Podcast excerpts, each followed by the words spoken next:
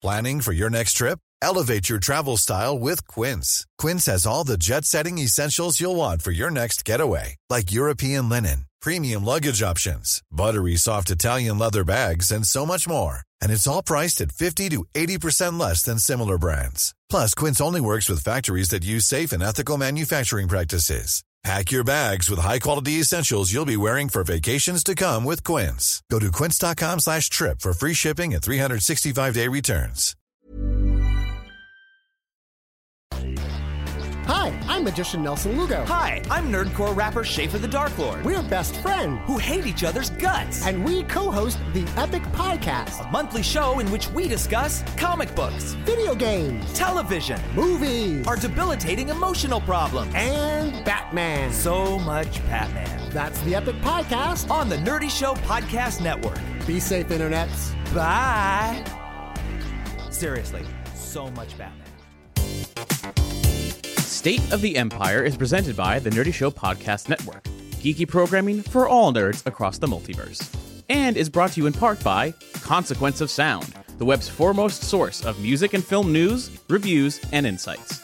All Nerdy Show programming is made possible by A Comic Shop, Orlando's number one comic shop and nerd destination, and with the generous support of listeners like you.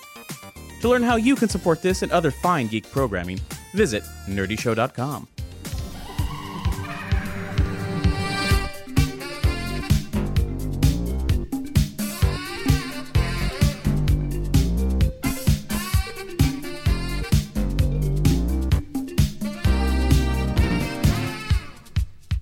Welcome to State of the Empire, Nerdy Show's Star Wars speculation podcast where we look for news in Alderaan places. Hi, I'm Cap.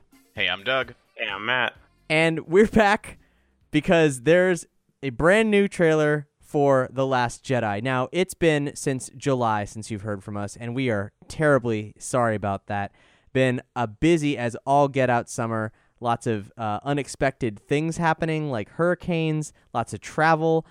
Uh, but we are steadily marching onward towards that December release date. We've got tickets in hand as of tonight, and you're going to hear a lot more from us in the coming weeks. We're going to try to get back to that every other week schedule.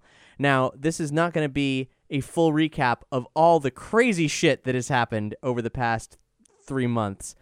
We're just going to talk about episode 8 tonight and the both the brand new trailer for The Last Jedi and also the uh, behind the scenes featurette that came out in July, just after our prior episode. So, everything we know about episode 8. If this is your first time joining us, well, uh, have no fear. We're going to do some light analysis, but all of the stuff that you probably don't want to know is going to be safely behind the spoiler proof blast doors, and it'll be very clear when we're going behind those in the meantime, uh, here's a little recap of the things that have happened since our last episode. D23, where we got a bunch of reveals pertaining to the new Star Wars attractions. Well, Force Friday came and went. Um, much of it was leaked beforehand. That's where all the new Star Wars toys uh, and books and so on tend to come out for the forthcoming movie. And uh, yeah, a lot of it came out beforehand, and we actually knew most of the information going into it. But we still gleaned a few things. We'll, we might talk about a little bit of that today, but not much. Then the uh, the biggest thing of all, Colin Trevorrow was fired from episode 9. There was much rejoicing on our part because Jurassic World is a fat turd, but uh, but also it speaks to all of the crazy speculation that we had in our prior episode about Rogue One, we were uncovering all of the various things we'd heard in the six months following the film's release. Once again, asking the question, especially within light of the uh, the Ron, Ron Howard replacing um, Lord Miller on Han Solo, of what the fuck is happening at Lucasfilm? But though that's a hell of a conversation piece, that's not the focus of tonight. We, uh, boy, we've had like 15 minutes tops to process this trailer. yeah, but even maybe even a little bit less in my case. so, hmm, uh, Matt, let's let's start with you my first instinct is to to once again regret how much we've been deprived of older Mark Hamill as an actor. Right. Yes.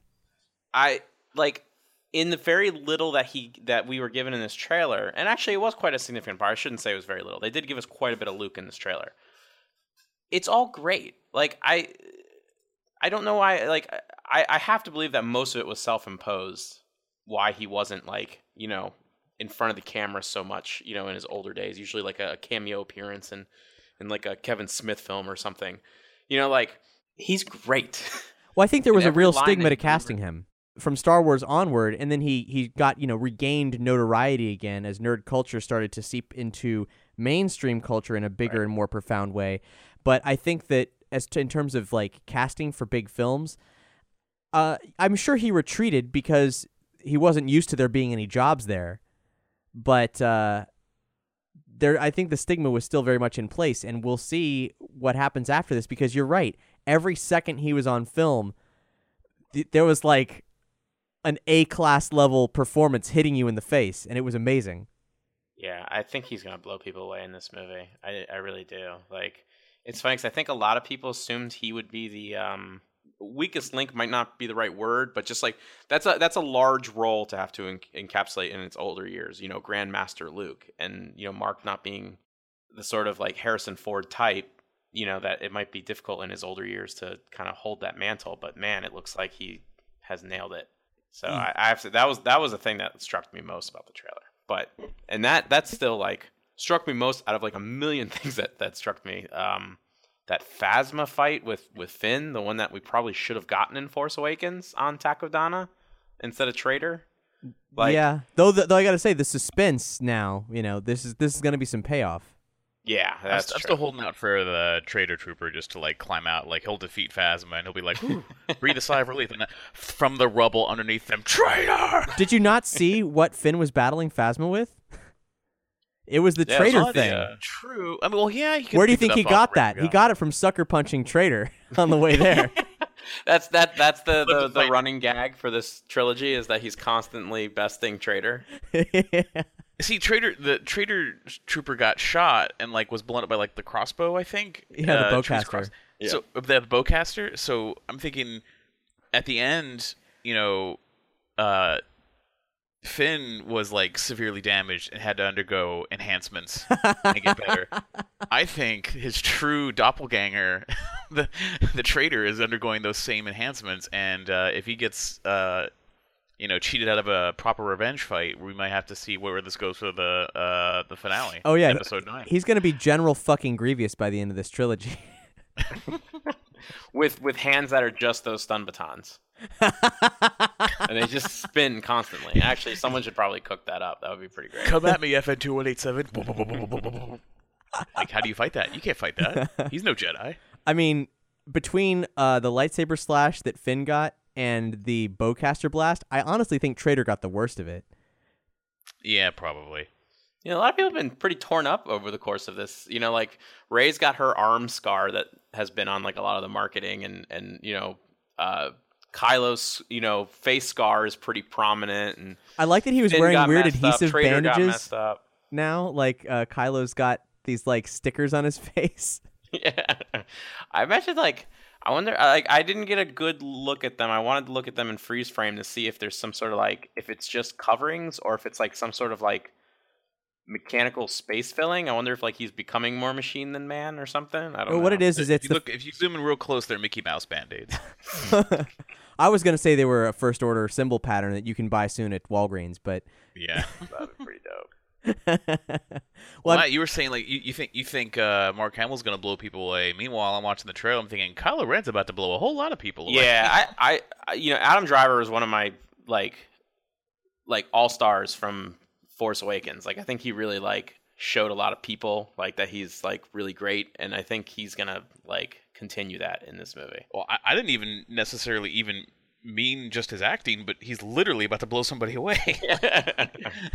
Yeah, I'm I'm curious if they were just uh, cutting that scene together for the trailer to look like he was there, basically literally hovering with his blasters at Leia's command center, or if that's actually a thing that's happening where he's about to kill his mom too, and something stops him from doing it. Well, Yeah, they're both I- I- force sensitive. Yeah, I'm sure they might be in some sort of like telepathic communication at that point. Very, you know, Cloud City between father and son. I, Yeah. I'm curious, like, you know, it's very, you know, a lot of trailers for different movies will do that whole thing where you make a conversation seem like it's happening between two characters and it, and it isn't. That conversation at the end between Kylo and, at least they made it seem between Kylo and Rey. In all likelihood, Rey's probably might be having that conversation with Luke. But, right. uh, you know, I don't know if they would constantly, like, you know, they cut it together to make it look like, you know, Kylo's thinking about destroy- killing his mom, and then would they also do that to make it look like she's about to undergo training by Kylo? Like, Well, here's the thing. Um, for a number of the most ballsy sequences in this trailer, we actually have some rumors to add additional context to them, but they're serious enough that those are going to be behind the blast doors. Particularly that last shot with Kylo and Rey. So Do you mean to say that uh, Rey may not be there, and when he's extending his hand to offer a training, it's to the traitor trooper who's been severely damaged in a burning down?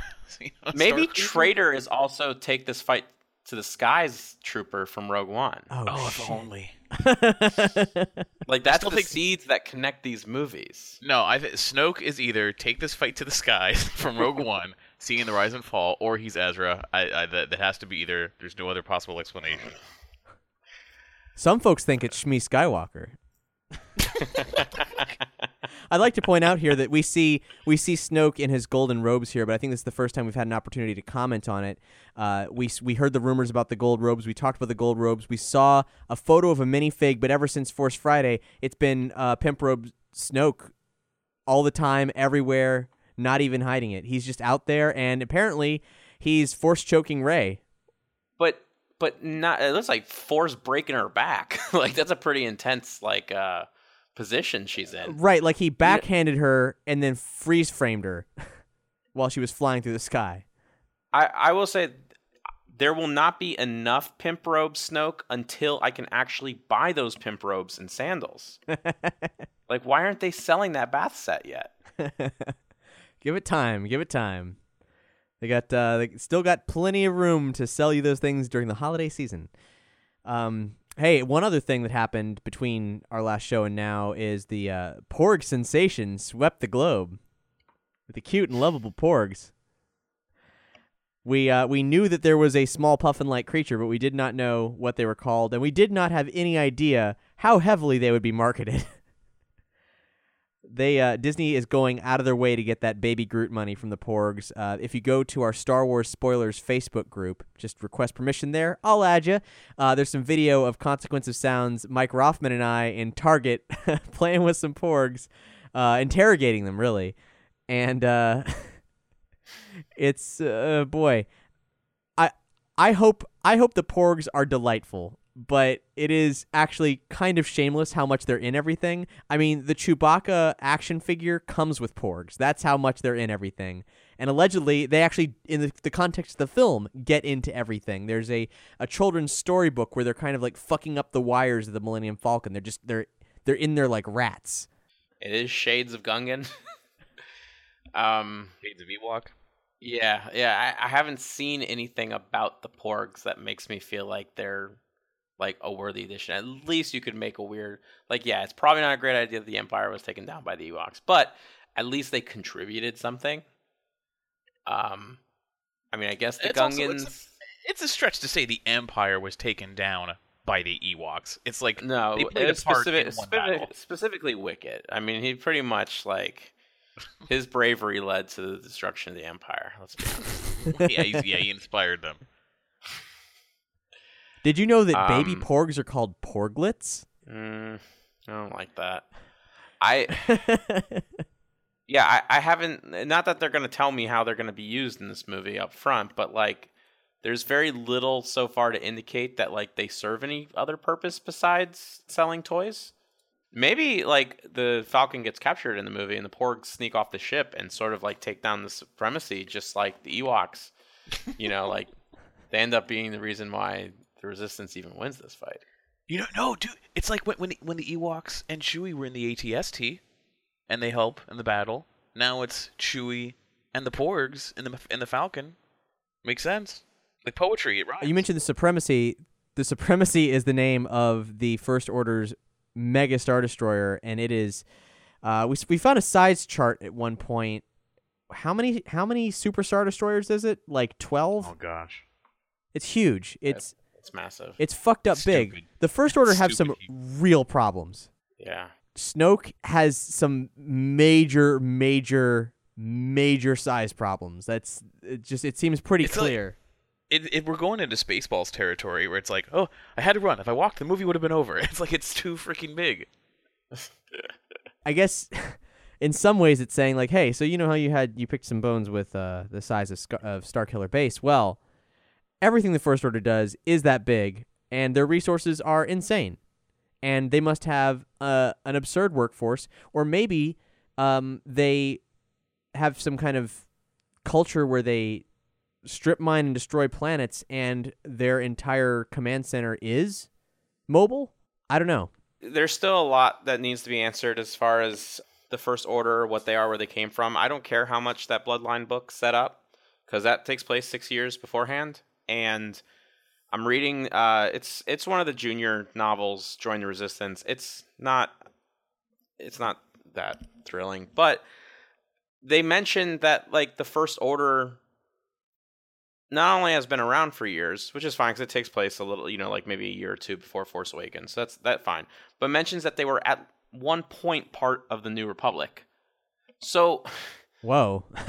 yeah, I don't know where the disconnect is on like fixing this like weird thing that's going on with like first order history, but like it's not clear, and I don't know if this movie is meant to make it clear because I know that Rian, Rian Johnson had a lot to do with uh you know Bloodlines kind of outline, mm-hmm. but yeah, I don't understand where they're getting their resources from.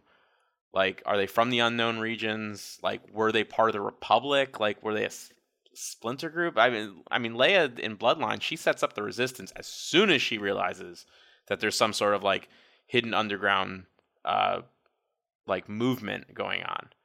But it doesn't look like it's coming. I don't know. It's very confusing. I'm still holding out for the Star Forge. You keep you keep hoping. I know I'll probably wait forever.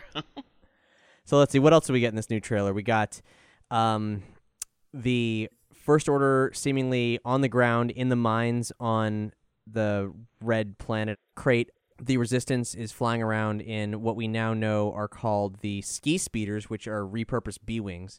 Maybe not officially, but they they say they're like rebellion era fighters of some kind. So what else could they be? They look like B wings with the shit stripped off of them. See, that's what I've been saying since the beginning. and then we see the Millennium Falcon uh, flying through a big crystalline mine shaft. Yeah, that's an interesting sequence. I, I was not expecting. Give me flashbacks to the old Star Tours.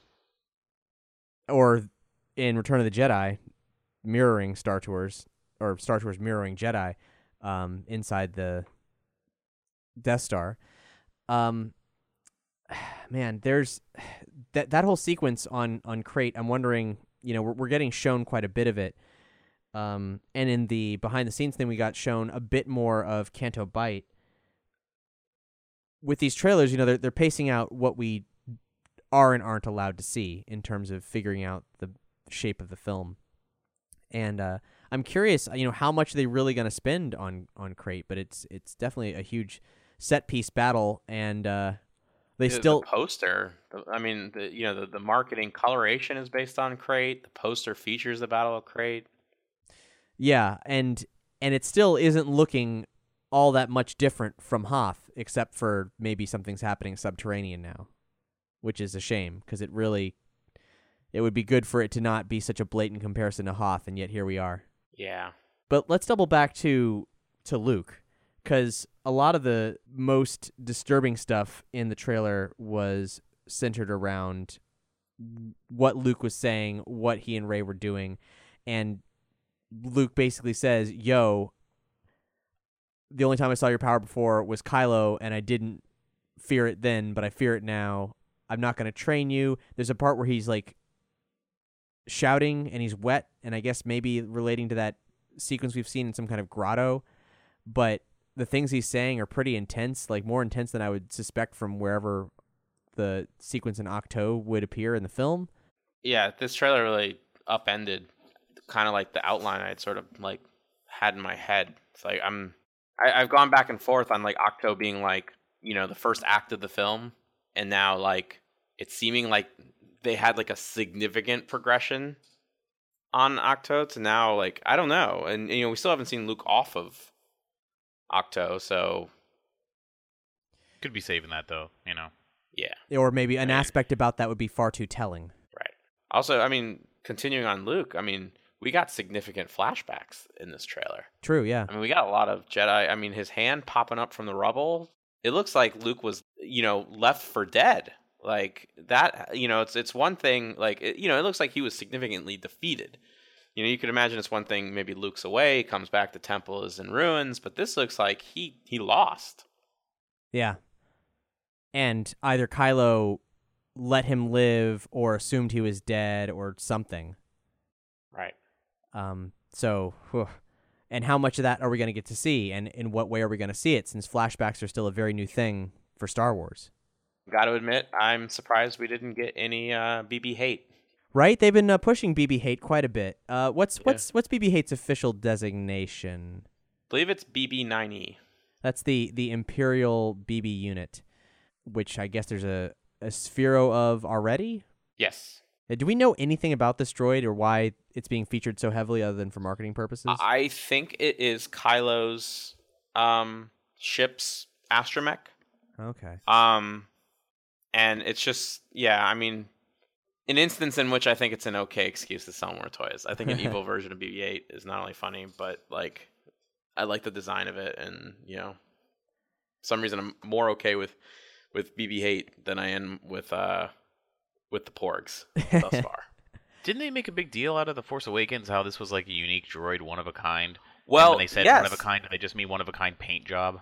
Well, no, because because BB-8 has a different dome structure, and there are also in this movie resistance BB units that are a much more standardized looking BB unit that isn't like colored. Like I think BB-8 is one of a kind. I think he's like like a much more individualistic um droid that specifically is posed whereas these resistance BB units are kind of like camouflage colored and they are shaped more like BB hate, like they have the the flat dome, and I think like uh, it will actually showcase that BB-8 is actually much more one of a kind.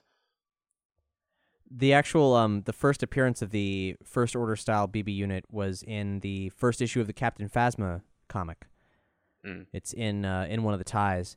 Um, presumably not the same unit. Why would it be? Um, and we have more, much more to say about the Phasma comic, but we'll save that for another time. Um, and uh, but then also pertaining to this this dialogue of, of droids and and how they really personify themselves, there was a recent issue of Star Wars that just focused on R two D two, where it had excerpts from what seemed like the owner's manual for an astromech unit of R 2's type, um, and it basically said by showcasing well by saying all the things that the standard manual says and then judging that against what R2D2 actually like does and how he is uh that R2 has been modified so heavily over the years that the that unit is capable of tons of things that an astromech an R2 unit should not be able to do was never ever meant to do and is a complete anomaly so BB-8's probably something similar, heavily, heavily, heavily modified. I've never been this flabbergasted by. Like I, I've always obviously been very very excited about these trailers, and there's some that I think like I don't even think this is necessarily the best put together one from an editing standpoint. Just same way I felt about the first Last Jedi trailer, but like the content in this one is blowing me away much more than the others. Yeah, it's pretty heavy. I mean, it's it is Yeah. pretty goddamn heavy. And it's another weird thing too. You know, it's you know a lot of time the worlds in Star Wars are so well defined that it's easy to place where things are taking place. But you know, this one like where is that Phasma Finn fight taking place? Is that on the ship? Are they in the docking bay? Maybe all Yeah. the plot threads will come together because we know that Finn and Rose are sneaking into Canto Bight and doing this huge mission. Meanwhile, Poe's doing whatever's happening on Crait, and then you know Rey and Luke got to get together somehow. So if all this if all this circles back to the supremacy, and Finn and Phasma are fighting on the supremacy, and Rey's there being attacked by Snoke, and who knows where Luke is, and then maybe Poe and Leia are like battling the supremacy. I'm not sure. it's interesting because if this follows just structurally speaking, because George was very you know big on his very defined story structures. You know, like Phantom Menace and and A New Hope match up in that like the party keeps adding. You know, they keep adding one. It's like a RPG or something. You know, keep adding a character to the party. Mm-hmm. and Empire Strikes Back and Attack of the Clones, where like the characters are together, and then specifically separate them off so one can go have romance and then bring them together at the end. And it's weird, like Force Awakens already separated the characters at the end, and so you know there's a good chance that they spend the entire movie like you know Finn and Poe never speak to Rey, and then actually Poe and Rey have never spoken as far as I know you know, which is a weird thing when you think about it, because you know you're the three faces of this trilogy, and, and two of them haven't really met yet. But um, yeah, there's a good chance that they don't meet up till the very, very end of the film, which is you know interesting from a. So it is a little different from Empire Strikes Back in that regard. Is that they don't have this like we've already done the separation part. Yeah. Bouncing over to the behind the scenes trailer, that was pretty pretty huge for us because we were seeing the whole thing was basically not only some incredible effects that we couldn't have ever anticipated because there's just amazing creatures left and right from Canto Bight, but also confirming a ton of rumors that we've been talking about for for months now, including a lot of things that um, making Star Wars had had rough sketches of, things that they'd been shown that they could only then express via reconstructing it in, in illustrations, like the executioner troopers, the uh, the ones who have these weird claw like gauntlet things, um, and you know there they are. Um, there were there were stables with some kind of big uh, cat faced creature in there, and we we'd heard about um, some kind of chase through the streets of Canto Bight on the back of what is a or sort of racehorse equivalent on that planet. And then, of course, there's the Praetorian Guards, the uh, the red dudes. Those had been rumored for quite a while, and now they're all over everything, way more than we w- ever would have guessed. Yeah, they are really pushing those guys. And what we've heard is that they there wasn't a plan for them, but then they saw the designs and were like, "These guys are cool. Let's give them a fight scene." And I guess we should add they've been pushing them hard, but we haven't really seen any footage footage of them in any kind of real way. Yeah, that that there's actually quite a few things in this movie. I mean, this was you know this trailer is like the last real heavy heavy push. I mean, you'll see TV spots and stuff, but like as far as this, I, I feel like this usually around now is your last chance to like, oh, we want to market something, um, and we didn't get in anything any like Rose, any DJ, any Admiral Holdo, like you know, Empire Strikes Back's trailers did, you know, kind of they made mention of like, oh, you know, here's our new heroes, you know, like introducing, you know, Billy Dee Williams as Lando Calrissian and, you know, and like we're not getting anything we're not getting exposed to any new characters, which is interesting. Yeah, like people should know Rose, but they've had very few opportunities. The most Rose we we've gotten publicly in any kind of real tangible way has been in an Entertainment Weekly article and then in the behind the scenes featurette trailer thing. Yeah, for for DJ and Holdo, all we got was the Vanity Fair photos. And I think there was a little Holdo in the behind the scenes piece. A little bit. Right, right. She was speaking. That's right. But yeah, not much. Not much. There, there's uh, all the new parts of the movie are still under lock and key and cool. I mean, we don't want to know everything going into it. That this the half half the fun of this show is us attempting to figure out everything. But you know, Well, actually, I'm gonna, I'm gonna go ahead and actually disagree. Like, you're right, Cap. It's probably better we don't know everything, but I'm just gonna say I want to know everything. if they, if if right now Rian Johnson offered to send me the script just to read, like I would absolutely read that tonight. Like, well, who who would say no to that? Who would say no? Well, I would say no to that. Surprised. I would say no. I don't want to read. I want to see the movie. I don't want to read a fucking script. I want to see a, a Star Wars movie. Like, Man, I want to read the script. I want to see how this is made and then judge what's on the screen. I want to experience the continuation of a Star Wars story through the medium of film. Reading it ahead of time would just be like, it'd be, it'd be like, I don't know. All right, I'm, I'm at a loss for comparison because it's like that'd be like looking at blueprints before you build a building. No, that's what you should do. Uh, No, I'm trying to remember. Many of us have those stubborn pounds that seem impossible to lose, no matter how good we eat or how hard we work out. My solution is PlushCare. PlushCare is a leading telehealth provider with doctors who are there for you day and night to partner with you in your weight loss journey. They can prescribe FDA-approved weight loss medications like Wegovy and Zepbound for those who qualify. Plus, they accept most insurance plans. To get started, visit plushcare.com slash weight loss. That's plushcare.com slash weight loss. Hey, Dave. Yeah, Randy. Since we founded Bombas, we've always said our socks, underwear, and t-shirts are super soft. Any new ideas? Maybe sublimely soft. Or disgustingly cozy? Wait, what? I got it. Bombas. Absurdly comfortable essentials for yourself And for those facing homelessness. because one purchased equals one donated. Wow, did we just write an ad? Yes. Bombas. Big comfort for everyone. Go to bombas.com slash ACAST and use code ACAST for 20% off your first purchase. one of one of the prequel books came out. The novelization came out before the film, and I finished it in one night. I want to say it was Attack of the Clones, and I thought to myself, "Wow, this is going to be a significant improvement over Phantom Menace," and it wasn't. not not to not even to mention the script is not the movie. Like there's no performance or John Williams. You know, there's no there's no effects. It's just We're, we're not saying would you on a rather have one or the other, but never yeah, both. I, I don't. I don't think one. Yeah, I don't think. I don't think one paints the other though. Like I feel completely differently about. I, I read uh, Alien Resurrection, the script before I saw the movie, and I liked one a lot more than the other. and you know, like, I don't think it affected. Doug, I I, about the other. I admire the purity at which you still go into Star Wars.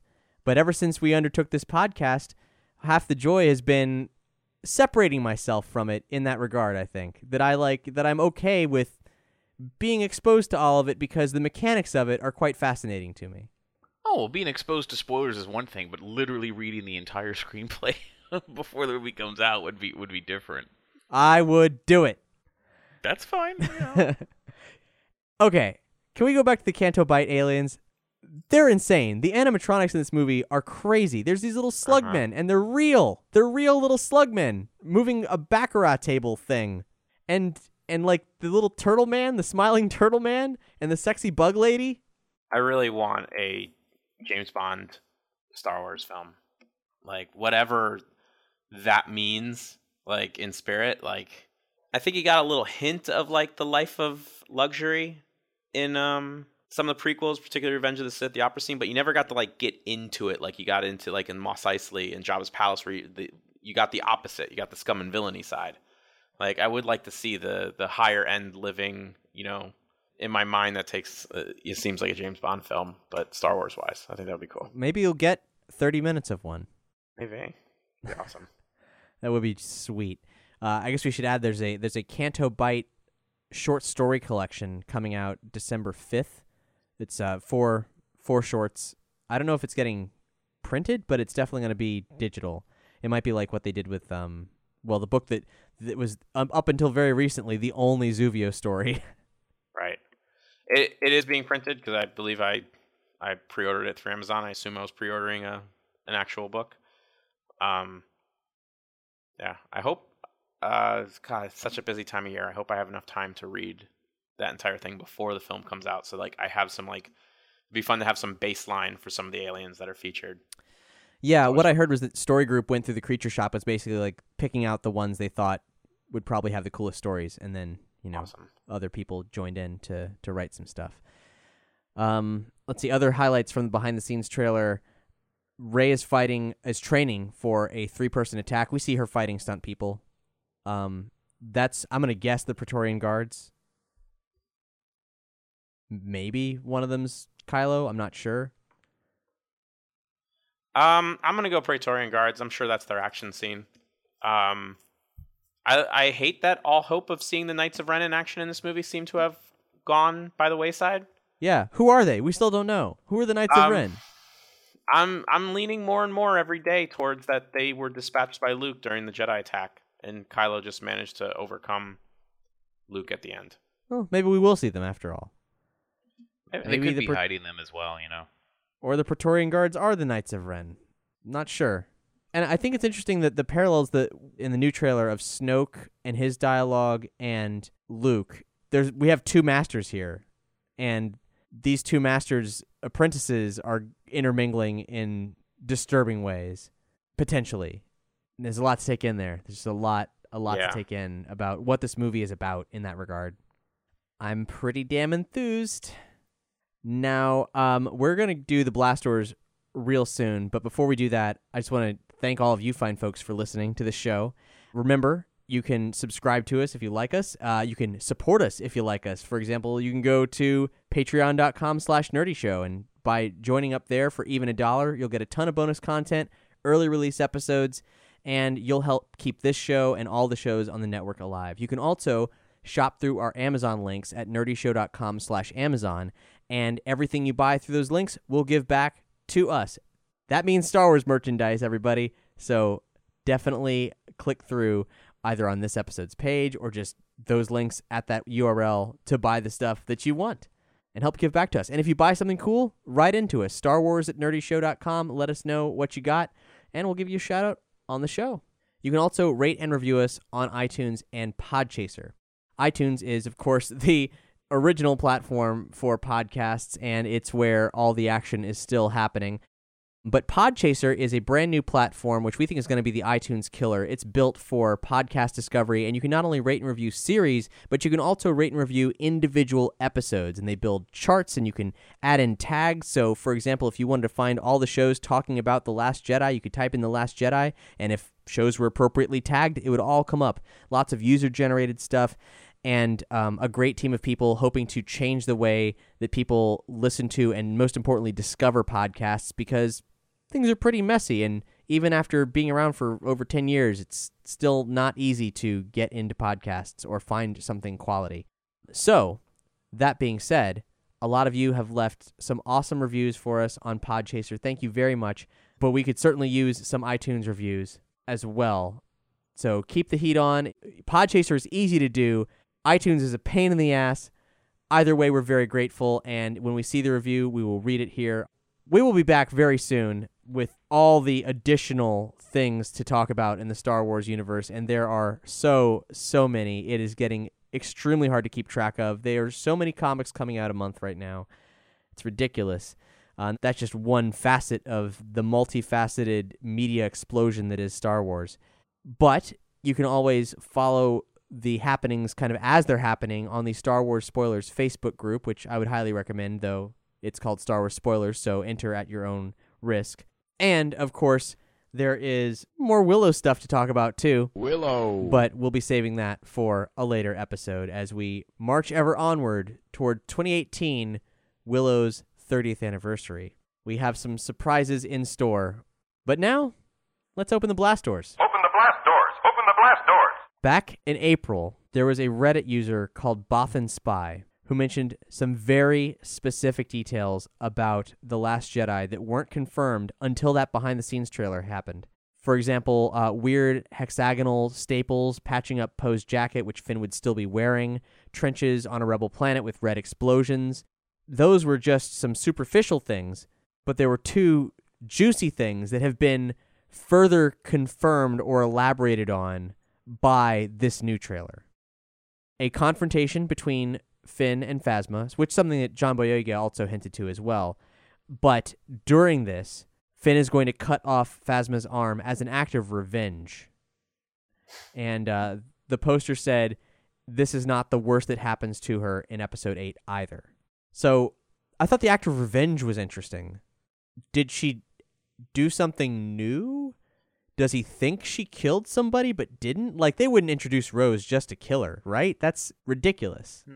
Yeah, nah, I, I, I think it's just heightening his like the abusive way that he was raised. I guess. Well, you guys got to remember the uh, uh the when before the Force Awakens came out, we were speculating whether or not they introduced Finn just to kill Finn in the end of uh, Force Awakens. Right. We were like, oh, is Finn gonna die at the end of this? Is she is is Rey crying over Finn's body? Yeah, that's a Rey, Rey crying over a body. Yeah, and it was his body. We were we we you know we managed to get that, but I think it's just what revenge for Phasma being the Taskmaster for the sort of like screwed up way that he was raised. He is fighting her hard. He's fighting her hard. He, he got some pretty good revenge by shoving her down the garbage chute and then leaving her to die on an exploding planet. and then it's the fact that she's still alive, it's like, all right, well, I got nothing really else to prove, so that does make me wonder about Rose and stuff. The other thing they said was Kylo will go to Ahch-To and Luke will blow up a hut out of anger, presumably using the Force, after Rey and Kylo have a conversation that he disapproves of. Oh, they're gonna drag a hut all the way to Ahch-To? oh, thanks for that, Doug. like the end of Men in Black. but yeah, I mean that conversation is if that is actually happening as it plays out in this trailer, God, I mean, we know we know from all the things that we've seen leaked that Kylo's going to Ahch-To and there's some kind of battle sequence that's happening. It looks like there's you know flames happening there. Uh, and seemingly Rey has extensive training. There's all the grotto stuff. We saw this exterior shot of the force tree that shows it in a, a very different light than we'd seen it before, kind of like a cracked stump. Yeah. If that is what we're looking at. Um I'm I'm still very confused by the outline of this film and I'm I'm kind of excited by how much we still don't know for all the things we do know. Um I just why why would Rey even humor that? But I don't know. You know, maybe she's only humoring it in the moment, and then could be a trick too. But you know, who knows? I just think it it would be interesting if that if if if that exchange between Kylo Ren and uh, Rey is like not fake for the purposes of a trailer, and they're in a place that's kind of look like it's burning. It would be pretty sweet if the end of the movie is like Kylo Ren invades Ahch-To burns down that tree after she read all those books about like, oh, the Jedi Order were a bunch of stuck-up jerks, and everything I thought about the Jedi were a lie, you know, and all these other things. And Luke's refusing to train me because he thinks I'm dangerous, and that makes me mad. And he's just like, oh, well, you sound like the perfect candidate, you know, kind of accidentally causing her to go to the dark side by rejecting her. I mean, we haven't talked about this in quite a long time, but along those lines, this this film has the chance to be like the great prequel redeemer. Yeah, you know, or you know, to kind of like expose the Jedi kind of have a had a screwy philosophy just before falling, and you know all this like fear of of power and and I mean just it's also very Knights of the Old Republic. You know, they kind of had the same you know fear of the first order rep- regard. represents Disney, and it's like, come with me, we'll show you the ways. no more of these these political things. We'll give you what the people want. And Rey represents Force Awakens like, just show me the way. What do I do? Something we haven't really talked about much on the show is that we've been seeing a lot of like angry Luke and things pointing to stuff about Luke. Like there's a crystal around Luke's neck, and we are all under the impression that that's his Kyber crystal, and that in the expanded content of books and so on, they've been seeding lots of talk about the process of a Sith bleeding a crystal and what and all the lore surrounding Kyber pointing towards presumably this film. So there was a hot minute where we were all talking about if Luke finally turns on a saber, is it gonna be red? That's I, I still think it's possible. I think that could be one of those like one of the big reveals that they're hiding. Now I'm not so sure, but yeah, after this trailer, I, I, I agree with you on that. It seems like he's so he's so fearful. Uh, if he could, if he achieved something that grim himself, certainly he wouldn't turn his back on Rey. But who knows? Uh, you know, I, you you both heard me. I'm against. I've been against the bleeding of the Kyber crystal since the beginning. Oh, But conceptually, it's terrible. yeah, ha- but having Luke ignite a red saber is a very easy and eloquent way to show that internal struggle, like to make it like w- without saying anything. Eh, it's just so dumb. like if it if, if it is that, but I don't know. At the same time, it would be like too cool of an opportunity to pass up. I hate how limiting it is to the mythos that like you know, you're evil, you're red. Yeah, You know, that, that's a bad guy. He's got You a know, red like- saber. Maybe they're Yeah, hiding God- that Luke's gonna ignite a purple saber. I don't think so.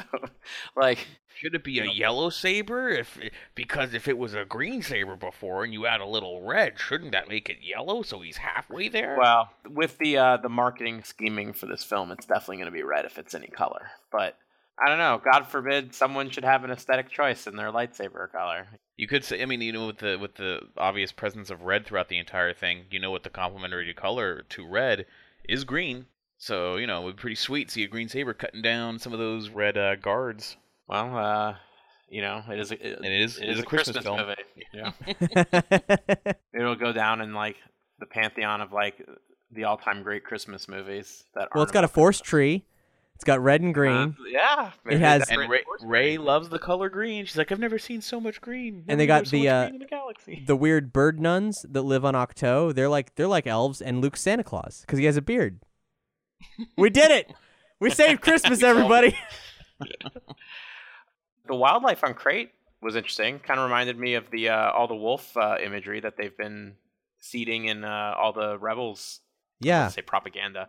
all the rebels like advertising, which is interesting. No kidding. Like- I mean, th- that weird crystalline ice wolf is crazy. We saw Mhm. some animatronics for it as well in the behind the scenes trailer, and I'm so impressed with what they're doing. See, that's it. Yeah. It's like it. It looks so well done.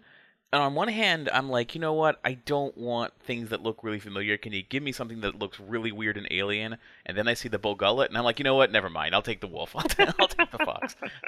We need more ducks. That's what we need. More ducks in Star Wars. I I actually do need more bull, uh, Bor Gullet only because I'm so dissatisfied with them putting that concept into the movie and then not having it matter. Like they're like, oh, okay, this sort of force cre- force lie detector, this force polygraph that uh like drives you insane, and then all they had to do was kind of just say like, hey, you were a cargo pilot, and you're just like, oh yeah, I was a cargo pilot, okay. At least in the novelization, like from uh Bodhi's perspective, it was a really messed up experience. Yeah, it was it was done way better in the comics as well. And Yeah. and why why make it a big? We I already brought this up last time, but like, why even bring up the fact that it's like, oh, Bor Gullet will know, and it'll tell, it will reveal the truth, and then Saw Gerrera didn't believe it anyway. Yep. I I mean that that's a nice thing with with Saw's paranoia. Also, Saw is made a much more captivating character by the novelization in the comic. Well, actually, I don't know about the comic, but the novelization for sure. And then the Jyn young readers novel, Rebel Rising, which started very slowly and then got very good. I actually think, man, she is a she's had a horrible life. Like she's actually a much more compelling character than I gave her credit for in the movie. That's cool. I'm I'm really glad to hear that. She does she deserves that. Yeah, she um I mean we're behind the glass doors. When she finally like Saw abandons her, which is already like traumatic enough that she like grew up with that and it's kind of messed up the things that she's seen and the you know these aren't just you know these aren't rebel alliance attacks. These are pretty messed up, you know, partisan, you know, terrorist acts. I mean, you know, not to mince words. And then when after she gets abandoned and she finds herself on kind of an idyllic world living with like a nice family, she ends up falling in love with the boy in the family. Like, you know, young love. They're both 16. She loses her virginity. Like, it's very cute. And then the Empire shows up and he dies helping her escape. Like, she's been through some really fucked up times. And I get why she's so, like, messed up as far as where her allegiances lie. Where one minute she hates the rebellion, and the next minute she's, you know, gung ho about going to Scarif to help the rebellion. Like, you know, there's a long time she thinks that her dad is a horrible, like, is a traitor, is is an imperial sympathizer. Right. Yeah. You know, Sa- Saw makes her believe that he's, you know, he's not doing, he's doing it by choice. So it's it's a very interesting book. I would recommend it. Cool. Well, we'll link to that on this episode's page. Um, one one thing from the behind the scenes trailer that's worth reflecting on is there's a shot of someone being lowered into what looks like a chasm of weird spheres, um, via a wire, and we know that Rose has a sister, Paige, who got an action figure in the Force Friday run, and there's been very little said about her except that we know that she ha- she's on screen and they've told us that she dies. Weirdly. Um Have they? and yeah, they have. Like it's Huh. it was I think it was in the EW articles that that that, that Mm. Paige dies. She's a gunner and she dies. And it's very possible that that's her being lowered into that pit as some kind of like slow motion in a chasm full of explosives kind of thing that's happening. like she got knocked into it by like a like the ship got hit and she's falling into it. Yeah, something like that. It's a very interesting shot, and uh, maybe it's just an incidental thing and there's nobody falling in there, but it's also very likely it's Paige. Granted, I haven't scrutinized that shot against her action figure since it came out, so that might blow the whole thing wide open. I don't know. Haha. like Paige's corpse. Too soon. So soon it hasn't even happened yet. Quite Um, literally too soon. Hey, speaking of death, Carrie Fisher is in a lot of this trailer. oh, nice transition. Uh, horrible. Uh, I feel bad for laughing, but that was very good. Now, uh, what we what we know about her in this is we we heard a bunch of rumors early on that Leia was going to have something terrible happen to her. She was going to be incapacitated, and that's where um, Laura Dern's character Admiral Holdo was going to take over. That still could all be true, and maybe the thing that happens to her is Kylo exploding her ship. Um, but John Boyega said in a recent interview, uh, this movie, it sends her off in an amazing, amazing way, and she is still kept alive in the franchise. That's the beauty of it. She lives forever, in a sense. So maybe he doesn't know what he's talking about, and they do have the opportunity to write her out of the, the future trilogy, or maybe that's 100% what happens. See, this is one of those one of those instances I would absolutely love. Like, if I could just know one thing, it, I might just ask, like, you know, how they handle this situation because it's so interesting how they could. It actually makes me wish that like Jiang Wen was working on this movie, so he would just blurt it out.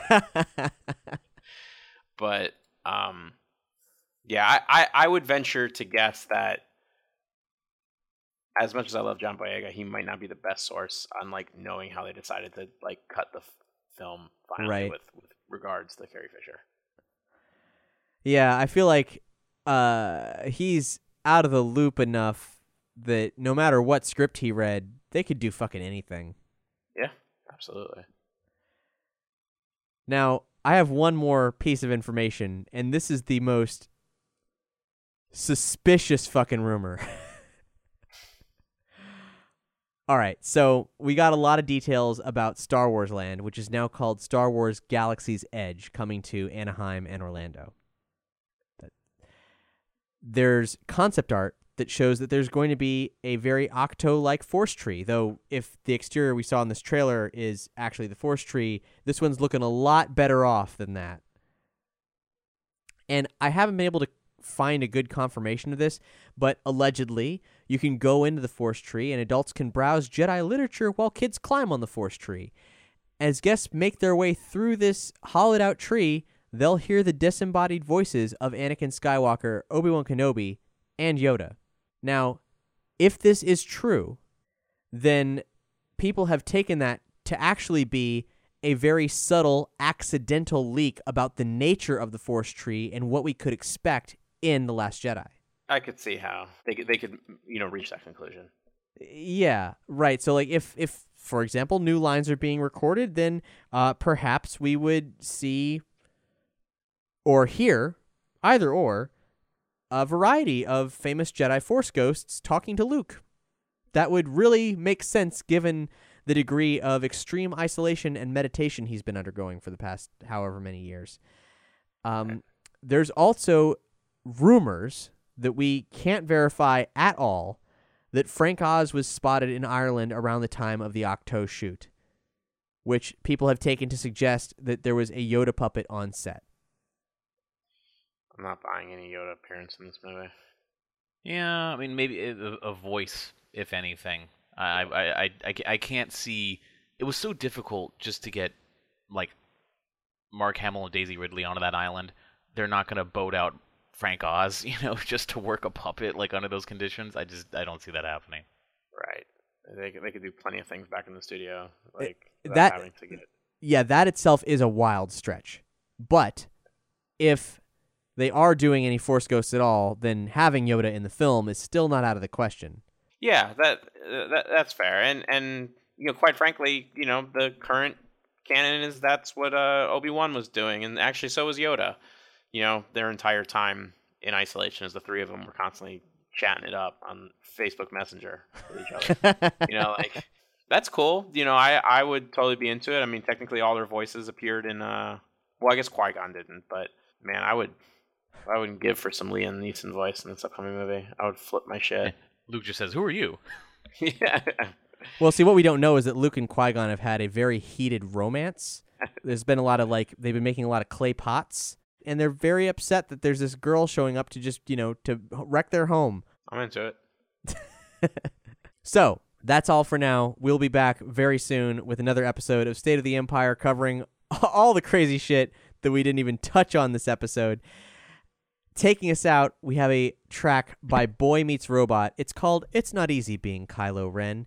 And this is one of many recent nerd music tracks that you can hear on Nerdy FM, the new podcast that we've just launched here on the Nerdy Show Network. Nerdy FM was our streaming music station, but we had to close up the streaming, and now it is a monthly podcast hosted by Mark with a C.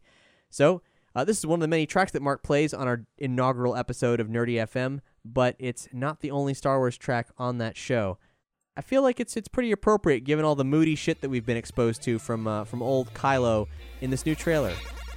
We will see you next time. Why do you think you know who I'm supposed to be? If you'd look behind this mask, you'd see the war inside of me.